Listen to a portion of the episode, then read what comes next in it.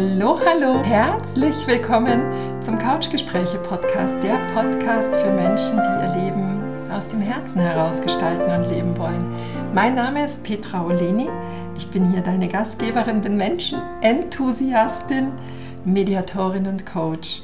Du findest hier Gespräche mit inspirierenden Menschen, die uns direkt in ihr persönliches Herzwärts unterwegs sein mitnehmen. Ebenso ja, Impulse und ganz viel Perspektivenbuntheit direkt aus meinem Erleben.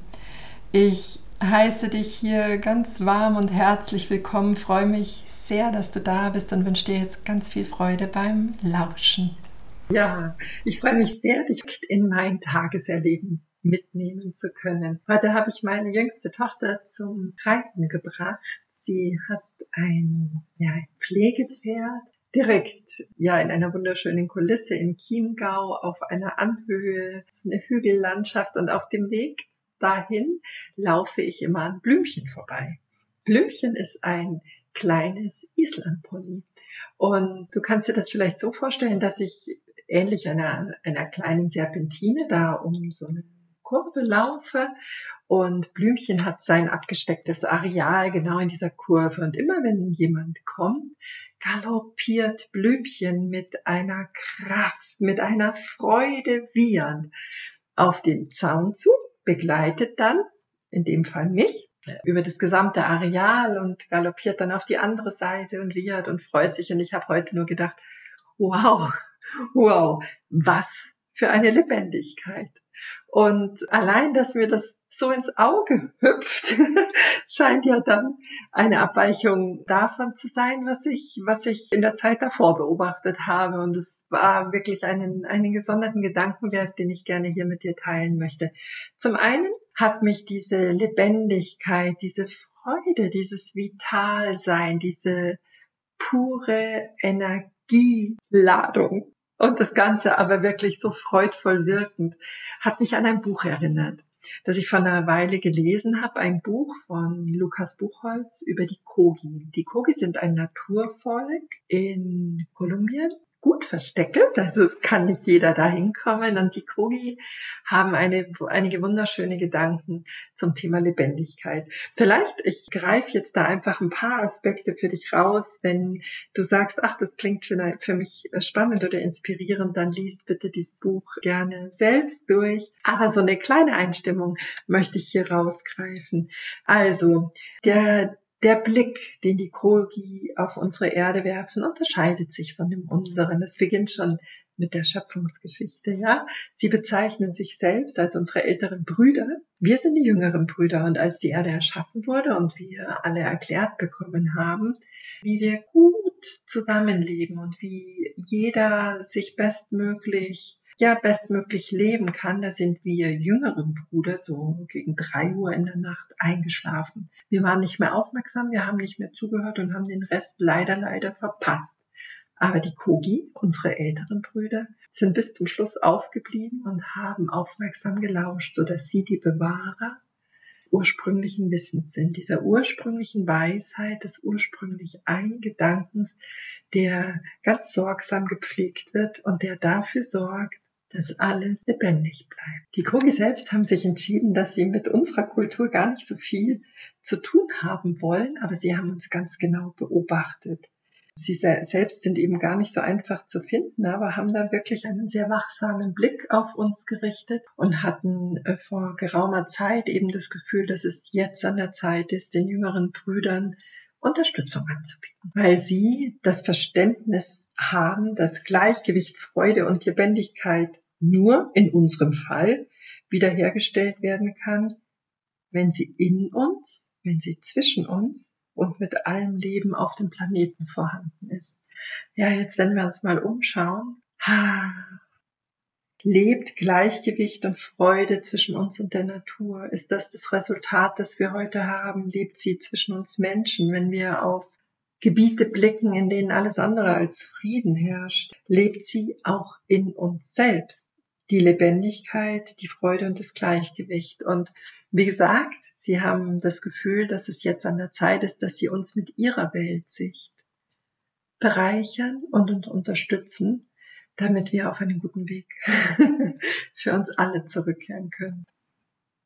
Während die Kogi sagen, am Anfang war alles Wissen. Wie gesagt, unsere älteren Brüder sind wach geblieben, haben aufmerksam gelauscht und dieses Wissen, dieses, dieses ursprüngliche Gedankengut, diese Gedankenschätze wollen gut bewahrt und gehütet werden. Und ähm, das wird auch nur Auserwählten in ihrem, innerhalb ihres Volkes übertragen. Und sie sind da ganz, ganz achtsam, während bei uns ja die Haltung herrscht. Jede Generation weiß mehr und gibt immer mehr Wissen. Aber dieses Wissen ist nicht das ursprüngliche Wissen. Die Kogi nennen das erfundene Gesetze. Und durch diese erfundenen Gesetze ist diese Zerstörung der Natur und dieser Unfrieden möglich. Sie gehen davon aus, dass Lebendigkeit dann herrscht, wenn ein, eine Handlung, ein System, eine, keine Energie von außen braucht. Das heißt, wenn sich die Energie aus sich selbst heraus generiert. Und wenn wir jetzt mal einfach, ja, lass uns mal auf unsere Brennstoffe gucken. Wir entnehmen was aus der Erde. Erdöl, Gas. Nicht alles ist regenerativ, um dann vielleicht mh, mm, Energie für die Automobilindustrie zur Verfügung zu stellen, die Autos produzieren, die dann wieder Brennstoffe benötigen, die nicht regenerativ sind, etc. etc. Also das heißt, vieles in unserer Kultur, was wir als technischen Fortschritt, als als Entwicklung unserer Zivilisation bezeichnen, ist da basiert darauf, dass Ungleichgewicht äh, entsteht. Basiert darauf, dass Ungleichgewicht entsteht.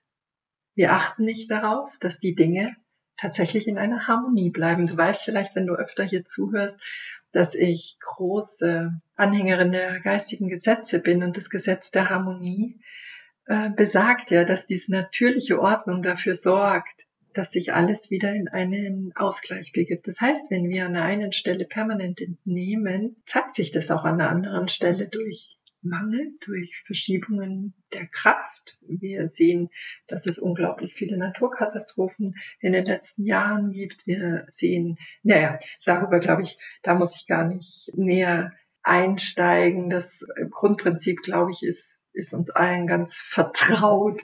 Hinter allem, was die Kogi tun, steht der Gedanke, ist das, was ich tue, dem Leben zugewandt. Sprich, wenn sie ja Früchte aus der Natur entnehmen, sie nähren die Natur, sie nähren die Erde durch ihre Gedanken, durch ihre Gebete, durch Rituale, durch Tänze. Sie achten darauf, dass sie immer, ich glaube, Pagamento oder so ist der Fachbegriff, der in dem Buch da genannt wurde, äh, wenn ich mich richtig erinnere. Also diese, sie, sie achten immer darauf, dass dieser natürliche Ausgleich, dieses Gleichgewicht auch immer wieder hergestellt wird. Ja, und jetzt, wenn ich nochmal zurückkomme auf, auf das Bild unserer heutigen Welt. Wir befinden uns in der Zeit immer schnelleren Wandels, permanenter Umwälzungen. Ja, im, im Arbeitskontext sagt man, es ist eine immer volatilere Welt, hm, immer störungsanfälliger, störungsanfälliger in den Sektoren der Energie, ähm, in den Sektoren des Friedens, des friedlichen Miteinanders. Wir haben eine Pandemie erlebt. Wir haben, ja, ich würde sagen, wir, wir sehen uns ökologischen, gesellschaftlichen, wirtschaftlichen, aber vor allen Dingen auch individuellen Herausforderungen gegenüber.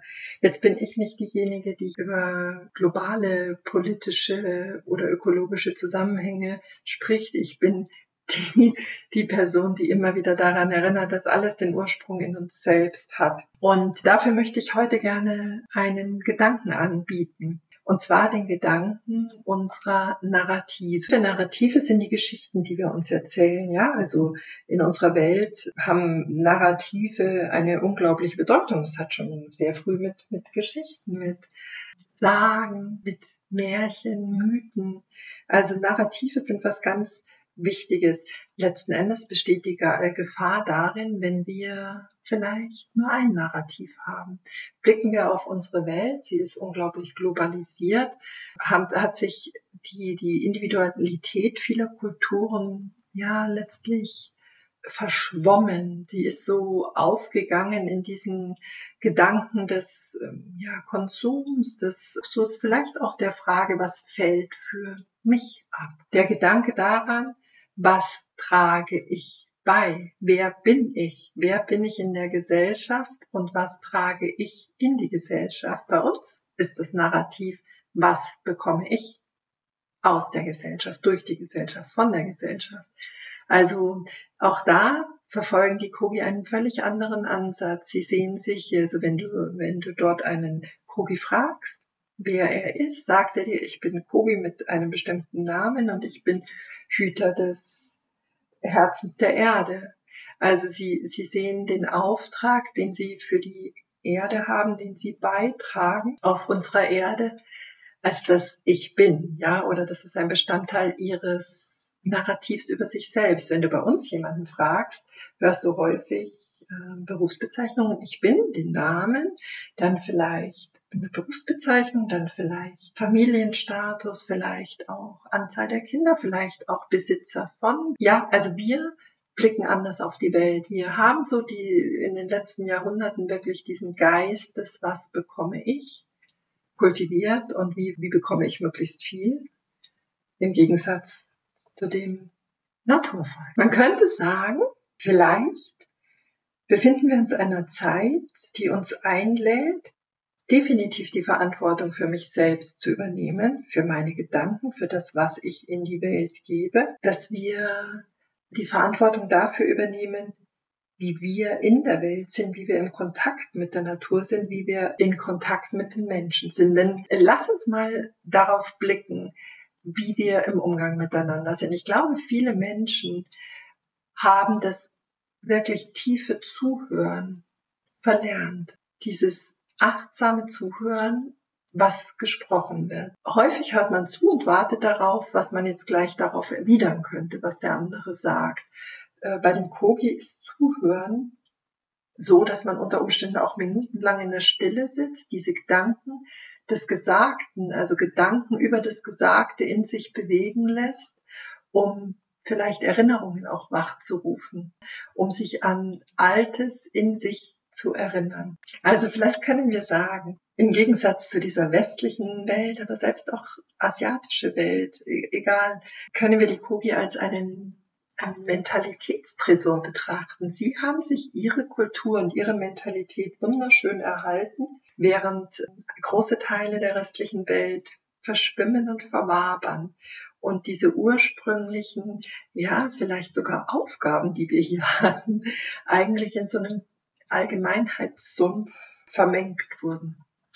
Aber jetzt nochmal zurück zu meinem Erleben heute Vormittag. Also ich habe Blümchen in der absoluten Lebendigkeit wahrgenommen, ja, und habe mich eben an diesem Satz aus dem Buch erinnert, dass die Kogi über uns sagen, dass wir gar nicht mehr in der Lage seien, Lebendiges von Nicht-Lebendigen zu unterscheiden. Hm. betrachten wir unsere Nahrungsmittel, betrachten wir Organisationen in, in, im Berufskontext, im Arbeitskontext, betrachten wir Beziehungen. Es ist wirklich eine Frage, die mich heute sehr, sehr bewegt hat, eben weil mir diese Lebendigkeit von Blümchen zu ins Auge gehüpft ist. Also ich glaube, dieses Buch und vielleicht auch das Bild von Blümchen dürfen vielleicht eine Einladung sein, nochmal einen sehr achtsamen Blick auf unsere Narrative zu werfen. Was erzähle ich mir über mich? Was erzähle ich mir über mein Leben, über die Ausrichtung meines Lebens? Wer möchte ich sein auf dieser Erde und was möchte ich beitragen, dass vielleicht die Lebendigkeit wieder zunehmen kann? Zum anderen ist es natürlich auch die Frage an dich, was lässt dich lebendig fühlen? In welchen Momenten fühlst du dich wie Blümchen, voller Kraft, voller Vitalität, voller Freude und im, im, Gleichgewicht, im Gleichgewicht mit dir und mit dem, was dich gerade umgibt? Und wo können wir dieses Prinzip des Ausgleichs in unserem Alltag noch viel bewusster leben? Ja, also das ist auch eine ganz wertvolle Einsicht der Kogi, da ja alles miteinander verbunden ist, ist eine Entnahme immer mit einer, einer Schuld verbunden, die letztlich einen Ausgleich möchte. Vielleicht lass uns das doch gerne mit einem Garten vergleichen, mit dem Gärtnern.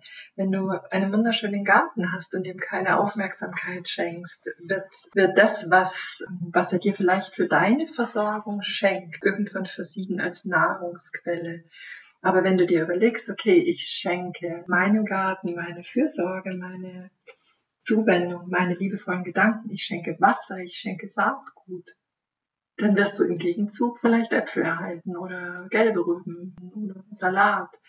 Also tatsächlich dieses Bewusstsein darüber zu haben, dass wir mit unseren Handlungen ja wirklich auch immer für Harmonie oder für Gleichgewicht sorgen können. Ja, aber ich bin immer noch sehr von, von Blümchen heute geflasht. Ich denke aber tatsächlich, das sind, also für mich sind diese letzten zwei Jahre nichts als eine riesengroße Einladung, wirklich ganz genau uns mit dem Wesen der Dinge zu befassen oder auf eine andere Weise mit dem Wesen der Dinge zu befassen, Menschen wieder in einer anderen Art und Weise zu begegnen ihnen in die Augen zu blicken, anders unter Umständen zuzuhören in der Natur, allein schon über deine nährenden, wertschätzenden, dankbaren Gedanken vielleicht etwas zurückzugeben und diese Genialität, die da zugrunde liegt, einfach wahrzunehmen.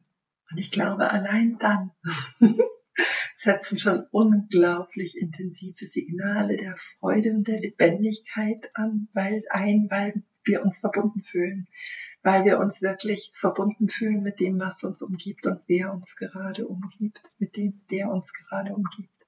Ja, also das jetzt einfach mal. Das Buch heißt Koki. Lies da gerne rein, wenn du das Gefühl hast, das könnte dich inspirieren. Ich fand es sehr, sehr schön. Und ja, ich danke auch Blübchen, der mich heute so sehr an die Lebendigkeit erinnert hat, die wir jetzt im Frühling ja wirklich auch überall beobachten können. Diese Fülle an Farben, diese Fülle an Pflanzen, diese Fülle an Kräutern und Blüten, die uns gerade umgibt und die Einladung dahin, eben vielleicht nochmal unser, unsere Narrative noch sehr viel achtsamer zu durchleuchten.